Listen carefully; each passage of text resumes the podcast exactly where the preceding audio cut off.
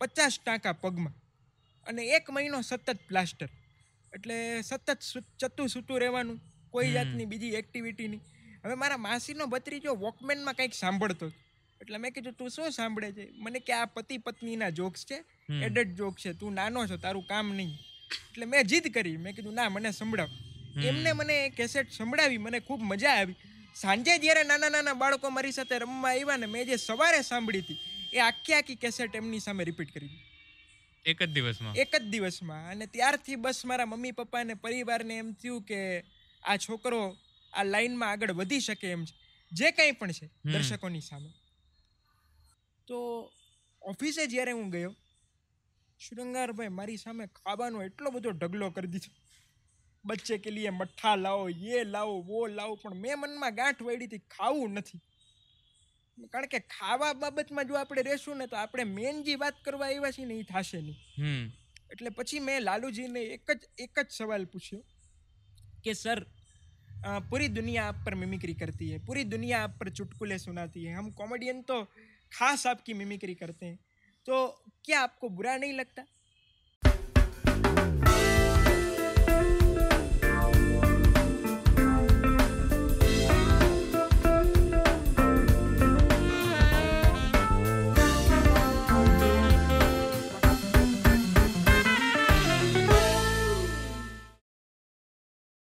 હાય, મારું નામ છે શૃંગાર રૂઘાણી અને આજે આપણે વાત કરી રહ્યા છીએ જય ચનિયારા સાથે.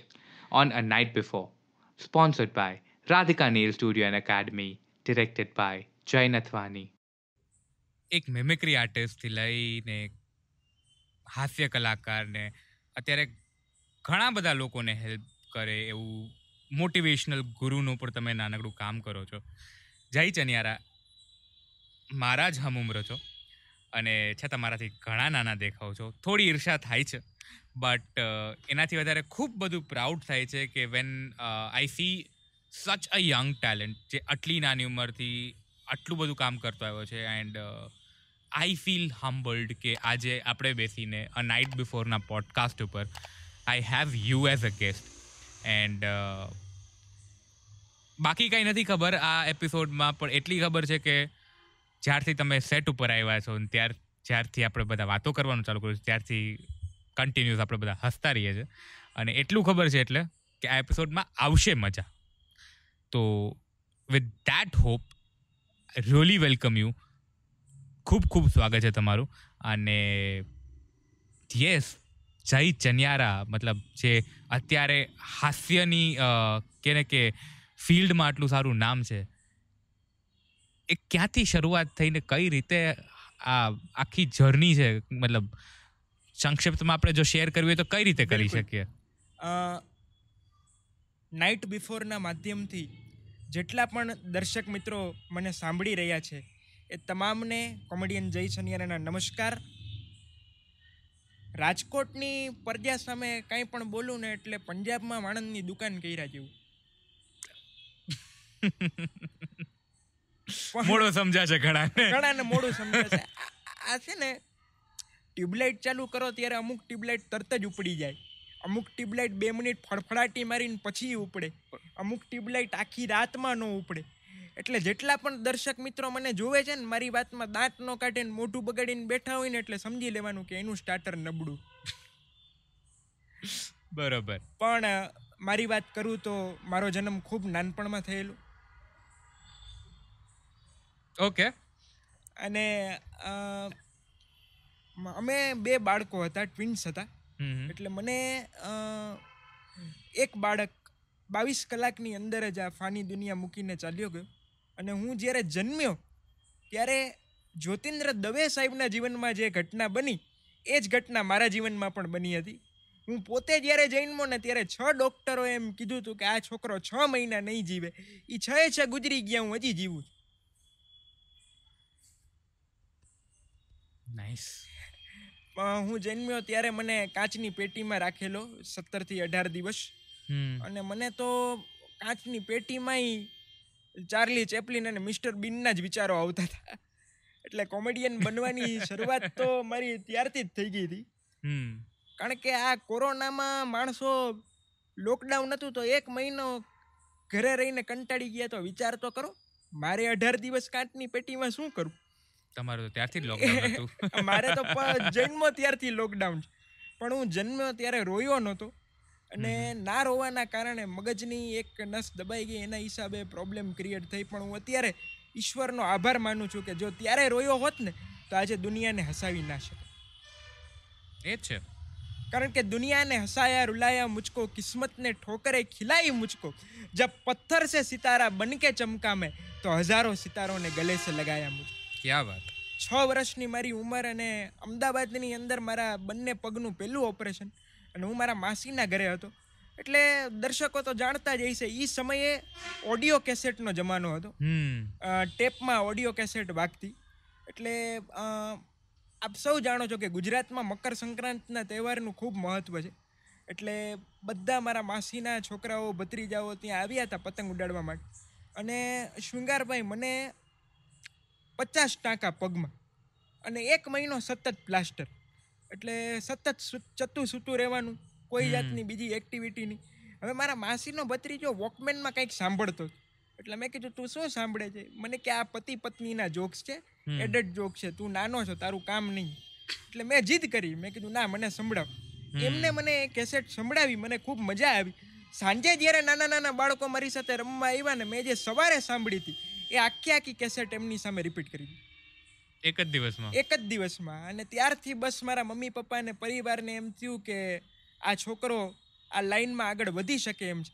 જે કંઈ પણ છે દર્શકોની સામે. તો એ મિમિક્રીથી લઈને કોમેડી મિમિક્રી કરવી એક રીતે ક્યારેક સહેલી બની જતી હોય છે. ઘણા એમ કહી દે કે કોઈકે કોન્ટેન્ટ બનાવેલું છે. એ તમારે ઇન જ કદાચ અદાકારીમાં અથવા તમારી પોતાની અદાકારી નાખીને તમારે પેશ કરવાનું છે. પણ જ્યારે પોતે બનાવવાનું આવે છે જ્યારે પોતે કોમેડી કરવાની આવે છે કે મેમિક્રી આર્ટિસ્ટ જય ચનિયારામાંથી કોમેડિયન જય ચનિયારા બનવું એ એક લાંબી સફર છે. બિલકુલ. તો એ મેમિક્રીમાંથી કોમેડિયનમાં ક્યારે ટર્ન થયા? ત્યાર પછી ધીરે ધીરે મારા કાર્યક્રમો શરૂ થવા લાગ્યા. અને નવરાત્રિની અંદર ગરબીની અંદર એક નાનકડો છોકરો અત્યારે જેમ ખુરશી નાખીને એ બેસીને મોતથી બોલું છું એ જ રીતે હું મોતથી બોલતો. પબ્લિકને ખૂબ મજા આવતી. અને મને પહેલો બ્રેક જો કોઈ આપ્યો હોય ગુજરાતની અંદર તો એ એક બહુ માનીતી ગુજરાતી ચેનલ અને એમનું એમનો હાસ્ય દરબારના કાર્યક્રમનું નામ ધત તેરીકી એટલે એ મને પહેલો બ્રેક મળ્યો લગભગ સાત વર્ષની ઉંમરે. ઓકે. અને ઈટીવી ગુજરાતીની અંદર એ કાર્યક્રમ હતો. હમ. અને હું એક ગુજરાતી સ્ટેબ્લિશ હાસ્ય કલાકાર તરીકે એ શોથી ફેમસ છે. અચ્છા તો ત્યારે તમે સાત વર્ષની ઉંમરે એટલે કોઈની લખેલી હાસ્યની વાર્તાઓ કરતા વાતો કરતા કે પોતે કઈ એમાં ઇનપુટ તમારા જી જી જી જી. જે કેસેટ મેં સાંભળી હતી પહેલી પહેલેજથી જ અને એ કલાકારનું નામ પણ હું અહીંયા લેવા માંગીશ. જેમની પાસેથી હું ઘણું બધું શીખ્યો છું. જામનગરના વસંત પરેશ. એ પેલી કેસેટ મેં એમની સાંભળી હતી અને હું ગર્વથી કહીશ કે કદાચ વસંતભાઈની કેસેટો જો મારી લાઈફમાં ના આવી હોત તો કદાચ હું હાસ્ય કલાકાર ના થઈ શક્યો હોત. તો એમને મારા આગળ વધવામાં જે કાંઈ આશીર્વાદ કયો કે ફાળો કયો એ એમનો છે. અને હું ત્યારે એમની કેસેટોમાંથી જ હાસ્ય પીરસતો હતો લોકો હવે પતિ પત્નીના જોક્સ હોય કે મોટાના જોક્સ હોય ત્યારે એનો મિનિંગ મને નહોતો ખ્યાલ પડતો કારણ કે હું ખૂબ નાનો હતો એ સમયે. પછી ધીરે ધીરે જેમ જેમ જેમ શરૂઆત થઈ એમ વસ્તુને હું સમજવા લાગ્યો ત્યારે ખબર પડી કે આ આ જોક્સ વલ્ગર છે ને આવી રીતે ના કરી શકાય. ના કરી શકાય. અને ધીરે ધીરે ઈટીવી ગુજરાતી પછી મારા ગુજરાતમાં સતત કાર્યક્રમો ચાલુ થઈ ગયા. પણ સૌથી પહેલો હિન્દી બ્રેક મને બે હજાર ચારની અંદર મુંબઈની અંદર એક કોમ્પિટિશન હતી. આપનો જે કોન્સેપ્ટ છે ને બિફોર નાઇટ એના પર આ વાત કરું છું. મુંબઈની અંદર એક કોમ્પિટિશન હતી કે કોઈ બી આવો હસા કે દેખાવ. બરોબર. અને એમાં જીરોથી માંડીને એસી વર્ષના કેન્ડિડેટ્સ હતા. હવે ફોર્મ બોમ ભરાઈ ગયું બધી વસ્તુ થઈ ગઈ. શૃંગારભાઈ પછી ખ્યાલ પડ્યો કે આ સ્પર્ધા તો હિન્દી જ. અને ભાઈ બિફોર નાઇટનું જેમ ટેન્શન હોય ને એવી રીતે હું એવો મૂંઝાણો અંદરથી આગલી રાતે મેં કીધું આ હા હા, હવે શું થશે? કારણ કે આપણા ગુજરાતીઓનું હિન્દી તો તમને ખબર જ છે. રિક્ષાવાળાને કહેતા હોય, ઈધર છે સીધા લેના ઉધર છે આડા લેના ઊભા લેના તે રિક્ષાવાળો માંડ્યો દાંત કાઢવા. મેં શેના દાંત કાઢો? મને કે, ગુજરાતી બોલો ને હું રાજકોટનો. મુંબઈમાં? એટલે ફોર્મ ભરાઈ ગયું તો સૌથી પહેલાં હું વાત એ કરું છું કે જેમના ઘરે હું ઉતરો હતો જે આયોજકના ઘરે આ વાત હું ખાસ શેર કરવા માગીશ દર્શકોને. એમના જે દાદા હતા એ સત્તર વર્ષથી પેરેલિટી ઓકે.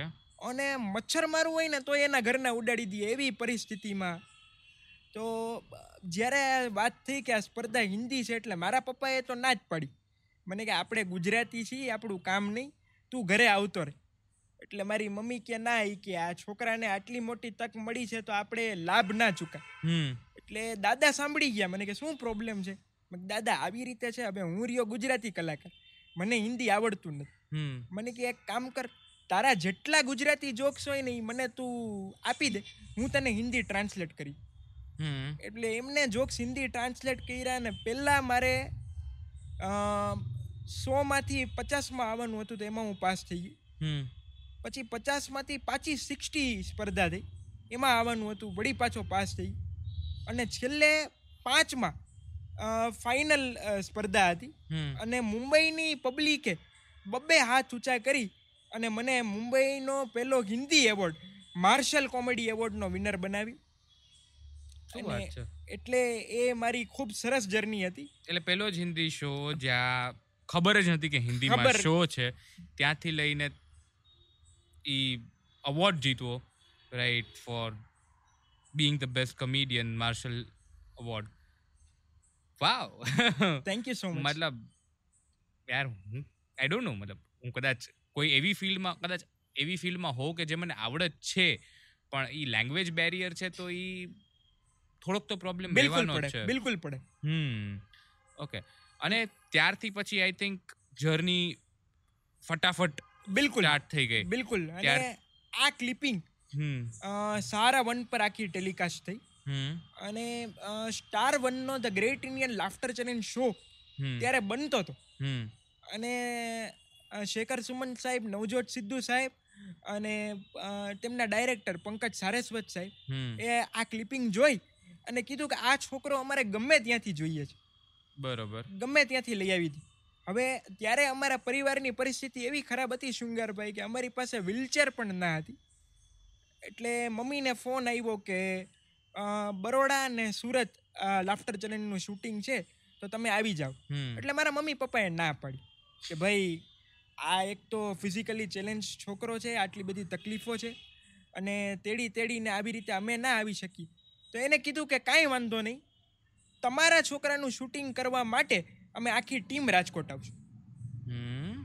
એટલે લાફ્ટર ચેલેન્જની આખી ટીમ રાજકોટ આવી અને મારું ઓડિશન લીધું અને એક સામાન્ય રાજકોટના બાળકને ધ ગ્રેટ ઇન્ડિયન લાફ્ટર ચેલેન્જે હાસ્ય કલાકાર જય છનિયારા બનાવ્યો શું વાત છે? અને આ વાત ક્યારની છે? બે હજાર? બે હજાર આઠ. આઠ. તો બે હજાર ચારથી લઈને બે હજાર આઠની વચ્ચે જે થોડા ઘણા જે શોઝ ને બધું ચાલતા હતા. આઈ થિંક બે હજાર ચારમાં તમારો હિન્દીવાળો ફર્સ્ટ શો થયો હતો રાઈટ તો બે હજાર ચારથી લઈને બે હજાર આઠની વચ્ચે જય ચનિયારા ક્યાં હતા? મતલબ શું કરતા હતા? શોઝ રેગ્યુલર ચાલુ હતું એ જ? શોઝ મારા રેગ્યુલર ચાલુ હતા અને મારી ટ્રીટમેન્ટ મારા ઓપરેશન્સ નાની ઉંમરે જ ચાલુ હતા.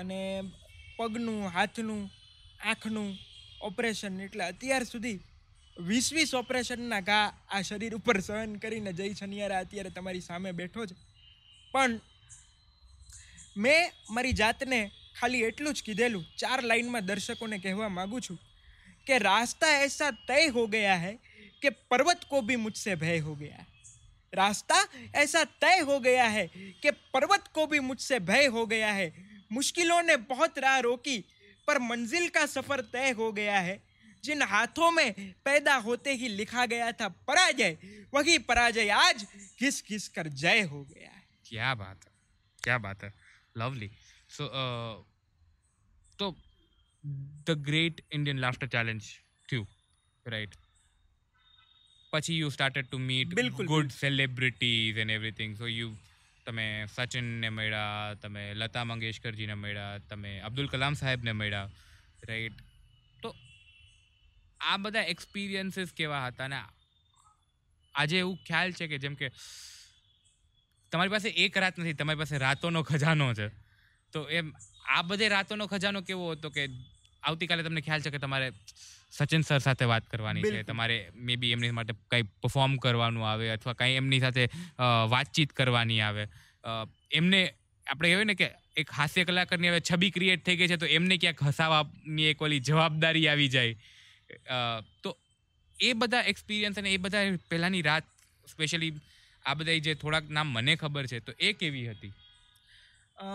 સચિન સરની જો વાત કરું તો લાફ્ટર ચેલેન્જનો શો થયા પછી હું ખૂબ હિટ થઈ ગયો હતો. લોકો ખૂબ ચાહના આપી ખૂબ પ્રેમ આપ્યો. અને એમાં સ્ટાર ન્યૂઝે મારો ઇન્ટરવ્યૂ લીધો. અને કીધું કે તમારી જિંદગીમાં શું ઈચ્છા છે? એટલે મેં કીધું મારી એક જ ઈચ્છા છે કે ક્રિકેટના ભગવાન સચિન તેંડુલકરને મારે એક વખત મળવું છે. હમ. તો કીધું કે અમે ગોઠવી આપશું. હમ. અમે કોશિશ કરશું કે એ કામ મુલાકાત મુલાકાત થઈ શકે તમારી. અને હું બોમ્બે હતો અને મારા પપ્પાને રાજકોટ ફોન આવી કે જયભાઈ ક્યાં છે? એટલે મારા પપ્પાએ કીધું કે એ તો બોમ્બે છે. તો એમને કીધું કે એમનો નંબર આપો. એટલે પછી નંબર આપ્યો અને ફોનમાં એમ કીધું કે અડધી કલાકમાં રેડી રહેજો. અમારી કાર તમને લેવા આવે છે અને તાજ હોટલની અંદર તમારું શૂટ છે. એટલે મને તો એમ હતું કે કદાચ આવી રીતે ઇન્ટરવ્યૂ હોય જેમ આપણે મોતથી વાતો કરીએ છીએ એમ કદાચ શૂટિંગ હોય. તો હું ત્યારે થોડો નર્વસ તો હતો એક રાત પહેલાં કે ભાઈ શું થશે ઇન્ટરવ્યૂમાં શું કેવું શું? અને હું ત્યાં પહોંચ્યો બધા કેમેરા મારા પર ફોકસ અને મેં આમ આમ જોયું તો લિફ્ટમાં સામેથી સચિન આવતા. Surprise શિંગારભાઈ totally shocked at that time મને શબ્દ જ ના નીકળો મોઢામાંથી કે શું કેવું એમ. આપણે કે ને આપણે બધાયમાં સ્ટાર સ્ટ્રક ન થાય પણ જ્યારે સચિન સામે આવે. આમાં આમાં એવું થાય ખાલી બંધુ કોઈ ને એનાથી બે જણા બીવે ભરેલીથી એક જ. ભરેલી હોય ને એનાથી એક જ બીએ સામે સામે વાળો. ખાલી ખાલી બંદૂકમાં ફોડવા વાળો બીવે. ફોડવા વાળો બીવે. એટલે તમે એમ વિચારો છો ને કે ત્યારે એ શું બોલ્યો હશે? હું એ જ વિચારતો હતો કે શું બોલવું આ માટે. હા એટલે એ જ ને કે કારણ કે સચિન સામે પછી મોઢામાંથી શબ્દો નીકળે. મારી સામે કદાચ સચિન તો હું થોડી વાર તો ખાલી આમ જ જોતો કે આ સાચું છે કે સપનું છે? હા મેં ત્રણ વાર તો મારી જાતને ચીટીઓ ભર્યો. મેં કીધું આ શું છે? અને એમને મને કીધું કે કહેશે હો. અને સચિન સરની મહાનતા તમે જોજો શૃંગારભાઈ હું સોફા પર વ્હીલચેરમાં બેઠો હતો. તો મેં એને કીધું કે સર આપ સોફે પે બેઠીએ. તો એ મારી ચેર નીચે બેસી ઉબડક પગે બેસી એટલે મેં કીધું સર આપ સોફે પે બેઠીએ. આપકી જગ્યા નીચે અચ્છી નહીં લગતી આપ સોફે પે બેઠીએ તો એને મને સર શું જવાબ આપ્યો ખબર?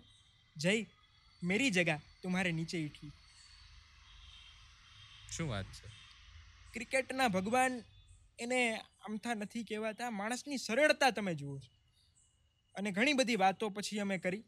અને મેં એમ કીધું કે જબ આપ આઉટ હો જાતે હૈ તબ મેરા મૂડ ખરાબ હો જાતા હૈ. મેં રોને લગતા હું. ત્યારે સચિન સરે કીધું કે પેવેલિયન મેં જાકે મેં ભી રોને લગતા તો એટલે એ તો એ મેમરી મારા માટે એક સુપપ ને શબ્દોમાં વર્ણન ના કરી શકાય એવી હતી. એટલે આમથી જ ક્રિકેટને જેન્ટલમેન્સ ગેમ નથી કહેવાતી ને એને રમનારા દરેક વ્યક્તિ સ્પેશિયલી એટલે આઈ ફીલ કે જ્યારે આપણે લોકો નાના હતા ત્યારે જે રીતે જોવાતું હતું તો એ ઇમોશન જે આપણે ફીલ કરતા હતા એટલે ફીલ કરતા હતા કારણ કે સામેવાળો વ્યક્તિ પણ એ ફીલ કરતો હતો. રમનાર વ્યક્તિ એ ફીલ કરતો હતો કે એ જ્યારે પોતાનું મોં નીચે રાખીને પેવેલિયન તરફ જતો હોય ને તો આપણને એ દુઃખ ફીલ થતું હોય. અરે તમને શું કહું? હું એટલો બધો રોતો પછી અમારે અમારે મારા મોટા ભાઈ રવિભાઈના ફ્રેન્ડ હોય ને એને સચિન બનીને મારી સાથે વાત કરવી પડતી. કે હું કારણ કે સચિનના કેરિયરમાં ખોટી રીતે આઉટ દેવું એ બહુ બન્યું છે. બહુ બન્યું છે. કે અને એના ફ્રેન્ડે મારી સાથે વાત કરવી પડતી કે ભાઈ હું સચિન બોલું છું ક્રિકેટમાં તો આવું હાઈલે રાખે હવે તું રોવાનું શાંત કર. ત્યારે હું શાંત થતો. મારી ફેન ફોલોઈંગ સચિન માટે એટલી જ હતી અને આજે પણ છે. હમ. એટલે સચિનના જે ફેન છે એ તો કન્ટિન્યુઅસ એટલા રહેવાના જ છે ભલે રિટાયર થઈ ગયા પણ હું એમ કહીશ કે legends never retire true true true true અને એવી જ રીતે એક અનધર લેજન્ડને તમે મળ્યા લતાજી. જી. તો એ કઈ રીતે બન્યું? જી નાસિકની અંદર ગોદા ઉત્સવ ગોદાવરી નદી ત્યાં જે છે એમનો ઉત્સવ દર વર્ષે ત્યાં થતો હોય છે. એટલે એ કાર્યક્રમમાં મને આમંત્રણ આવ્યું. અને લતાજી એમાં મારી સાથે હતા. અને બિફોર નાઇટ હું બહુ એક્સાઇટમેન્ટ હતી કે ભાઈ સુરોની સરસ્વતી જેને કહી શકાય એવી લતાજીને મળું એ ખૂબ જ હું એક્સાઇટમેન્ટ હતો. અને એમનો અવાજ એક તો એટલો બધો ધીમો ને કેસે હો જાય? એટલે એ એક બહુ આનંદ હતો. અમે સાથે ડિનર પણ લીધું. અને ખૂબ વાતો અમે હોટલના રૂમમાં પણ કરી અને કાર્યક્રમમાં પણ ખૂબ જ આનંદ આવ્યો. એટલે એમ પૂછું કદાચ જાય કે આવતીકાલે જો લતાજીને મળવાનું હોય, તો આજે તમને મતલબ એક્સાઇટમેન્ટ સિવાય કાંઈ એવી એવી વસ્તુ બની કે તમે પોતાની સાથે, પોતાના માટે કાંઈ એવું ચેક કર્યું કે હું આ બરોબર મારું અટાયર બરોબર છે, મારું લુક બરોબર છે કે નહીં? અથવા મારી આ તૈયારી બરોબર છે કે નહીં કે કાલે હું લતાજીને મળીશ તો એમ આપણે ઘણીવાર છે ને મનમાં ને મનમાં છે ને એક કન્વર્ઝેશન કરતા હોઈએ કે હું લતાજીને મળીશ ત્યારે એમને આવું કહીશ, એમને આ વાત વિશે જરૂર કહીશ કે મેં તમારું આ ગીત મને બહુ ગમે છે. એવા ક્યાં ક્યાં કન્વર્ઝેશન તમારા માઇન્ડમાં ચાલતા? સચિન તમારા માટે એક સરપ્રાઈઝ હતું, પણ લતાજીની તમને ખ્યાલ હતો કે તમે એમને મળવાના છો? લતાજી વખતે તો એકદમ આમ જેને કહેવાય ને કે શરીરમાં ધ્રુજારી અને એકદમ જેને કહેવાય ને કે એમ થતું હતું કે હું એમને આ ગીત વિશે પૂછીશ, આ ગીત વિશે પૂછીશ. એવું થતું જ હતું અને મેં કીધું દીદી, વેસે તો સારે ગાને આપ કે ફેવરિટ है મેં સભી ગાને આપકે સુનતા હું. લેકિન આપ अपनी पसंद का गाना कोई भी मेरे लिए गाતો તો એને નવકાર મંત્ર મારા માટે ગાયો. અને એ ખૂબ જ મોટી મારા માટે વાત હતી. એટલે એ ફિલિંગ તો શબ્દોમાં વર્ણવી જ ના શકાય એમ. આઈ એમ ઓસ્ટ્રક બિકોઝ એ દિગ્ગજ કલાકાર તમારા માટે જો નવકાર મંત્ર ગાય just because of you know એમ, એમનું નોલેજ કે જય ચન્યારા સો એ નવકાર મંત્ર સાથે રિલેટ કરી શકે છે.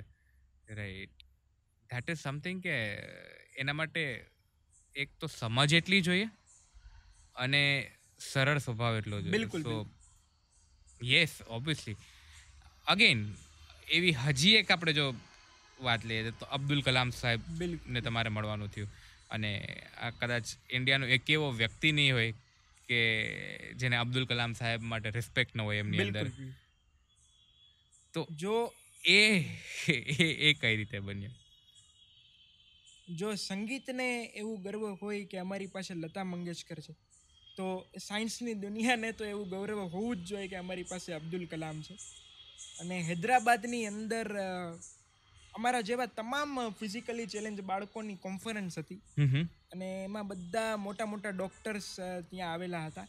અને કલામ સાહેબ ત્યાં આવવાના હતા અને આવ્યા પણ ખરા.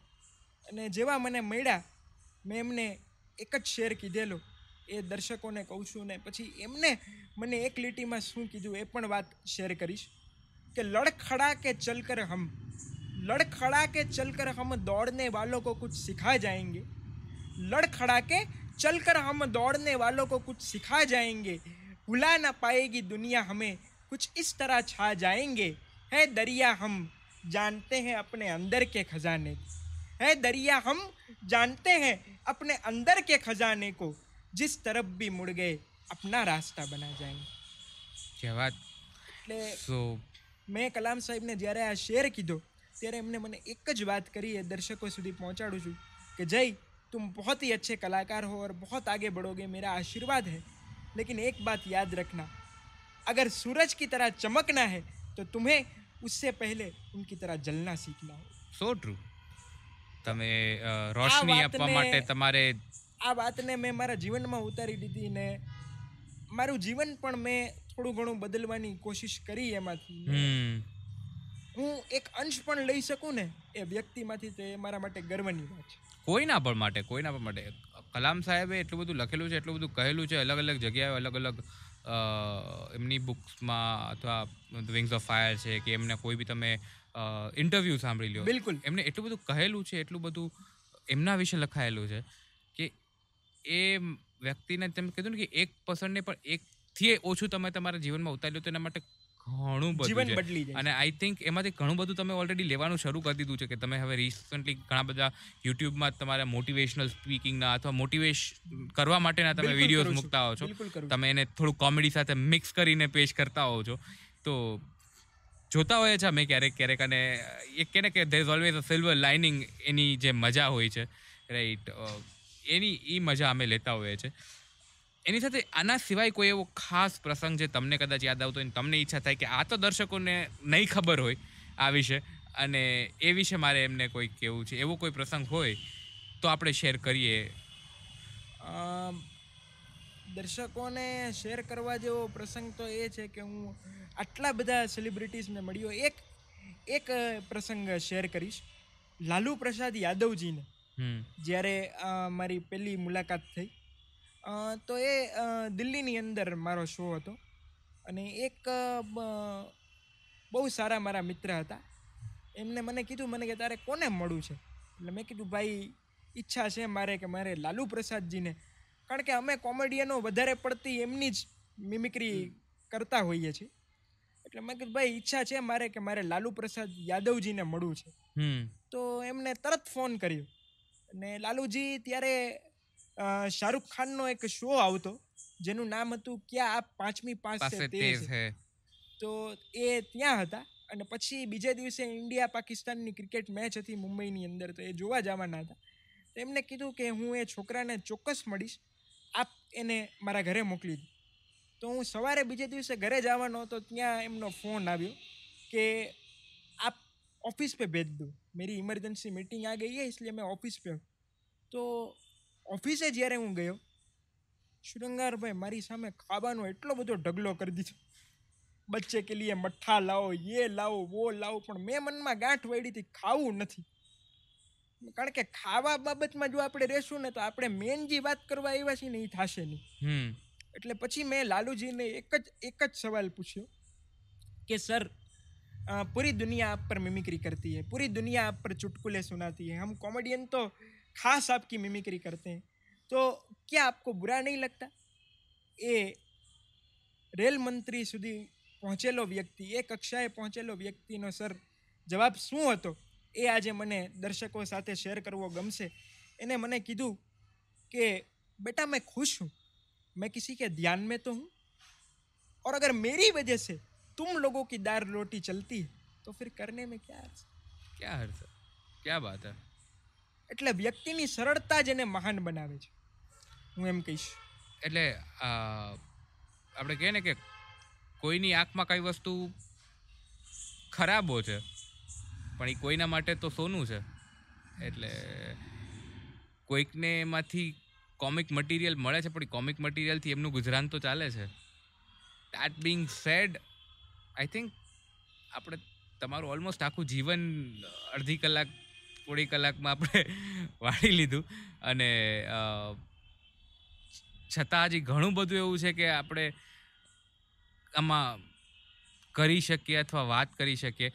તો છેલ્લો જે એક દોઢ વર્ષનો ઓલો રહ્યો છે રાઈટ કે લોકડાઉન આવી ગયું. અને આજે તમે આવ્યા અને તમે કીધ જ્યારે જઈએ તમને કીધું કે તમને થોડાક હેરાન કર્યા ત્યારે મેં કીધું કે જયભાઈ એ વસ્તુ બધી મૂકો. મજા એ છે કે દોઢ વર્ષે માઇક હાથમાં માઇક હાથમાં આવ્યું મારા માટે તો એ કારણ કે ઘરે બધા ઓનલાઈન સાંભળી સાંભળીને થાકી ગયા હતા ઘરને. કારણ કે ઓનલાઈનમાં તો શું પાંચ જણા સાંભળતા હોય. એમાં દાંત આવે કે ન આવે. અને અમુક અમુક જણા તો શૃંગારભાઈ પોતાની ને પોતાની પ્રાર્થના સભામાં આવ્યા ને એમ બેઠા. એને કોઈ જાતનો આનંદ જ ન હોય. એને કાંઈ બી કરી લ્યો કાંઈ ના. ખુરશી ઉપર મમરાનો થેલો પડ્યો હોય ને એમ બેઠા હોય એને કોઈ જાત અમુક અમુક જણા હું તમને કહું એટલા બધા જન્મજાત નેગેટિવ હોય. એ લોકો નાવા જાય ને તોય હાથ પગ ધોઈને જતા.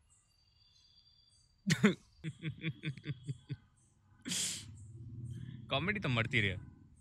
દરેક જગ્યાએ અમા અમારે ક્યાંય ગોતવા જવું પડતું જ નથી. બરોબર છે.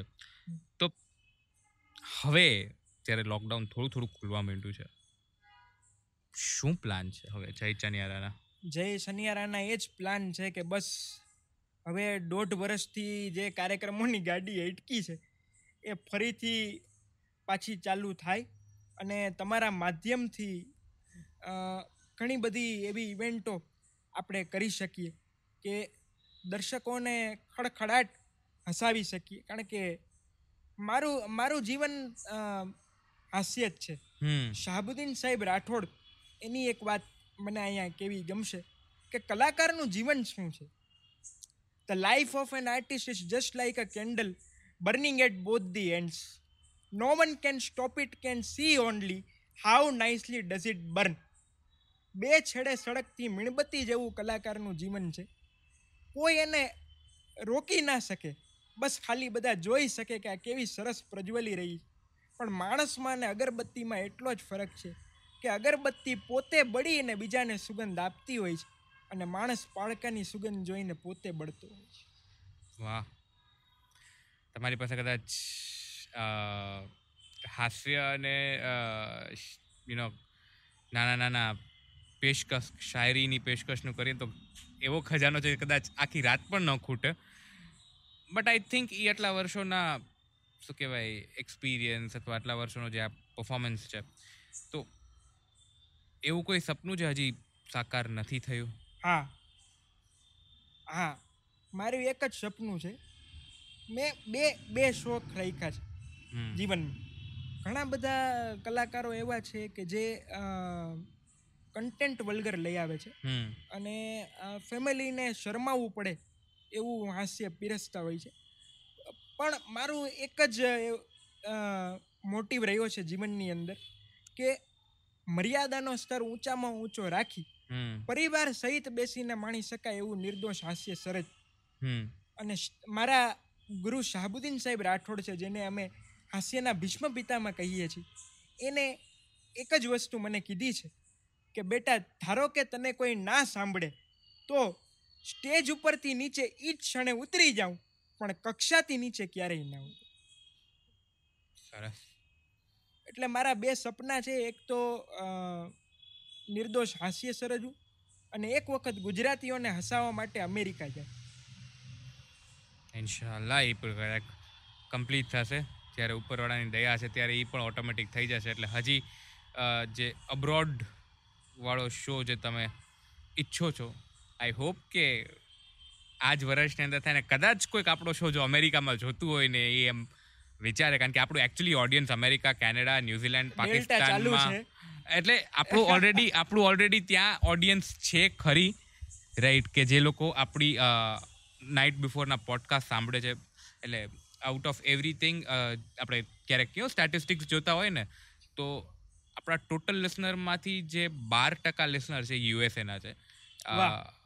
અને બીજા અપ્રોક્સિમેટલી કયો ને કે Vietnam Pakistan Japan I don't know જાપાનમાં કોણ ગુજરાતી હશે બટ આપણું કોન્ટેન્ટ ત્યાં પહોંચે છે ને લોકો ત્યાં સાંભળે છે. ચાઇનાની તમે વાત કરી એટલે એક બીટનો પ્રકાર કહી હાસ્યરસમાં ઘણા બધા પ્રકારો આવે. સેટાયર આવે કેરિકેચર આવે બફૂલ આવે બ્લેક હ્યુમર આવે. એમાં વીટ એક એવો પ્રકાર છે કે તમે સમજો ને તો અત્યારે દાંત આવે નહીતર કાલે બીજું કોઈ પણ કાર્ય કરતા હોય ને ત્યારે યાદ આવે. ચાઇનાની તમે વાત કરી એટલે હું કહી દઉં. ત્રણ વર્ષ પહેલા ચાઇનાના પ્રમુખ આવ્યા હતા. જિંગ પિંગ એનું નામ હતું. અમદાવાદમાં બે દિવસ રોકાણ હતા. અમારા જયભાઈએ મને પૂછ્યું મને કે જયભાઈ ચાઇનાના આવ્યા હવે ઓરિજિનલ ક્યારે આવશે? અડધાને ટ્યુબલાઇટ થશે આમાં. અડધાને કાલે હસવા હસવાનું આવશે. પણ એ આપણે એમના માટે કાલે રાખશું. આજ માટે આઈ થિંક મને ઘણું બધું મળ્યું છે. બીજું કાંઈ નહીં તો તમને મળવા મળ્યું છે અને તમને ઓળખવા મળ્યું છે ને એવું ઈચ્છીશ કે ઘણી ઘણી વાર મળવા મળે. અને એ પાકું કહીશ કે જે દિવસે તમે અમેરિકા જતા હશો શો કરવા તમને મળતો એની આગલી રાતે આપણે પાછા બેસશું અને પાછા નાઇટ બિફોર નો શો બિલકુલ કરશું. બિલકુલ આવતીકાલે કેવું લાગે છે કે કાલે આપણે અમેરિકા જવાના છીએ ને કાલે શું ફિલિંગ આવે છે? અને એ લાઈવ કરશું આપણે. અને એક વાત ચોક્કસ શેર કરીશ અમેરિકાની કે અમેરિકાના કેલિફોર્નિયામાં આમાં હાસ્ય નથી. બહુ મર્મસભર આ વાત છે. અમેરિકાના કેલિફોર્નિયામાં બે ગુજરાતીઓ મોટર લઈને નીકળ્યા. અને રસ્તા વચ્ચે બોર્ડ આવ્યું આગળ રસ્તો બંધ છે. આને વાંચ્યું પણ આપણે ગુજરાતી ક્યાંય પાછા પડે? એ કે ભલે બોર્ડ માર્યું બાકી રસ્તો હોય. કરો તપાસ. આમ જોયું તો બધા કાર લઈને જતા હતા. કે હું. તમને નહોતો કહેતો હોય જ. થોડેક આગળ ગયા એક કિલોમીટર ગાડી આગળ ગઈ હશે તો એટલો બધો ભયંકર એક્સિડન્ટ થયેલ કે આમ રોડ પર ખાડા પડી ગયેલા. બે રસ્તા નોખા થઈ ગયેલા ને વચ્ચે ખાઈ હતી. એટલે કે આ મારું સારું છે નહીં વાત સાચી. ફરો પાછા. એટલે પાછા ફર્યા. તો બોર્ડની પાછળની બાજુ લખ્યું હતું કે હવે તો ખાતરી થઈ ને કે આગળ રસ્તો નથી. એને ઈ કોક ગુજરાતીએ જ આ બધું તપાસ કરીને લખ્યું હોય. આગલું જે લખાણ છે ને એ સંતોએ વિદ્વાનોએ ફિલસૂફોએ આપેલી સલાહ છે. પણ પાછા જઈને પાછા જ્યારે ફરીએ છીએ અને જે અનુભવ થાય છે ને એ આપણો પોતાનો. એ પોતાનો છે. એ તો ચોખ્ખું છે કે આપણા અનુભવથી વધારે કંઈ મોટું નથી ને મહત્વનું નથી. એટલે અનુભવ કરવા જ જોઈએ. અને એમ કીધું ને કે જ્યારે ઉપરવાળાની કૃપાથી તમે અમેરિકા જશો ત્યારે આપણે નાઇટ બિફોરનો એપિસોડ કરશું. અને ત્યાં સુધી આપણે એ દુઆ કરતા રહીશું કે આપણો એપિસોડ કોઈક દર્શક યુએસએમાં સાંભળે ને કોઈક ઓર્ગેનાઇઝરને વાત કરે ને કંઈક સેટઅપ કરે ને તમારું અમેરિકા જવાનું સપનું જલ્દી પૂરું થાય. અને હોપફુલી જેમ મને મજા આવી એમ તમને મજા આવી હશે ને જેટલા દર્શકો આ જોશે જેટલા દર્શકો આ જોશે જેટલા દર્શકો આ ઓડિયો મીડિયમ્સથી સાંભળશે એ લોકોને પણ એટલી જ મજા આવે. અને એ લોકોને પણ કહીશ કે ઓનલાઈન કરતા નિરાશથી ઓનલાઈન કરતા નિરાશથી હું આજે બોલી શક્યો છું નાઇટ બિફોર પર્સનલી મળવાનું થાય ને ભાઈ? ફિઝિકલી જ્યારે કોઈને મળીને એ એક અલગ આનંદ છે એનો કોઈ એનો કોઈ બીજો રસ્તો જ નથી રાઈટ અને એનો કોઈ સેકન્ડ ઓપ્શન જ નથી પર્સનલ મળવા સિવાયને. એટલે that being said thank you again for being this so part much. of this. Uh, if you have liked this episode please also check out comedian jai chanyara's channel ત્યાં તમને ઘણું બધું જાણવા મળશે ત્યાં અને તમને જાતા ઘણું જાતા બધું દર્શકોને જે શેરે મને જય છનિયારા બનાવ્યો છે એની ચાર લાઈન કહી અને પછી આપણે કાર્યક્રમને વિરામ આપીએ કે જીને કા મતલબ मैंने मोहब्बत में पाली जीने का मतलब मैंने मोहब्बत में पा लिया जिसका भी गम हुआ उसे अपना लिया आप रोकर भी गम को हल्का ना कर सके आप रोकर भी गम को हल्का ना कर सके मैंने हँसी की आड़ में हर गम को छुपा लिया। क्या बात खूब खूब धन्यवाद। नाइट बिफोर ना दर्शकों ने Faridi thank you thank you so much thank you so much Jay and that was a night before episode with Jay Chaniyara and श्रृंगारो गानी sponsored by Radhika Nail studio and academy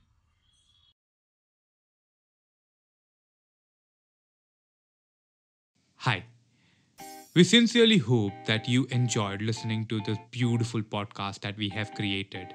I am Shrungar Rukhani and you have been listening to A Night Before, a Gujarati podcast created of raw conversations, sponsored by Radhika Nail Studio and Academy, directed by Jai Nathwani. Intro music to this podcast has been created by Harsh Sunil Trivedi. Background music has been created by Mohit Kamoti. Logo for the podcast has been created by Monik Patel. Yogesh Solanki was the second DOP. A production team included of Hussein Popatia and Hemang Prajapati. Our friends at Waterbox helped us reduce the usage of plastic bottles. We know all of you are busy creating your own stories, and we sincerely hope that one day you become our guest on A Night Before.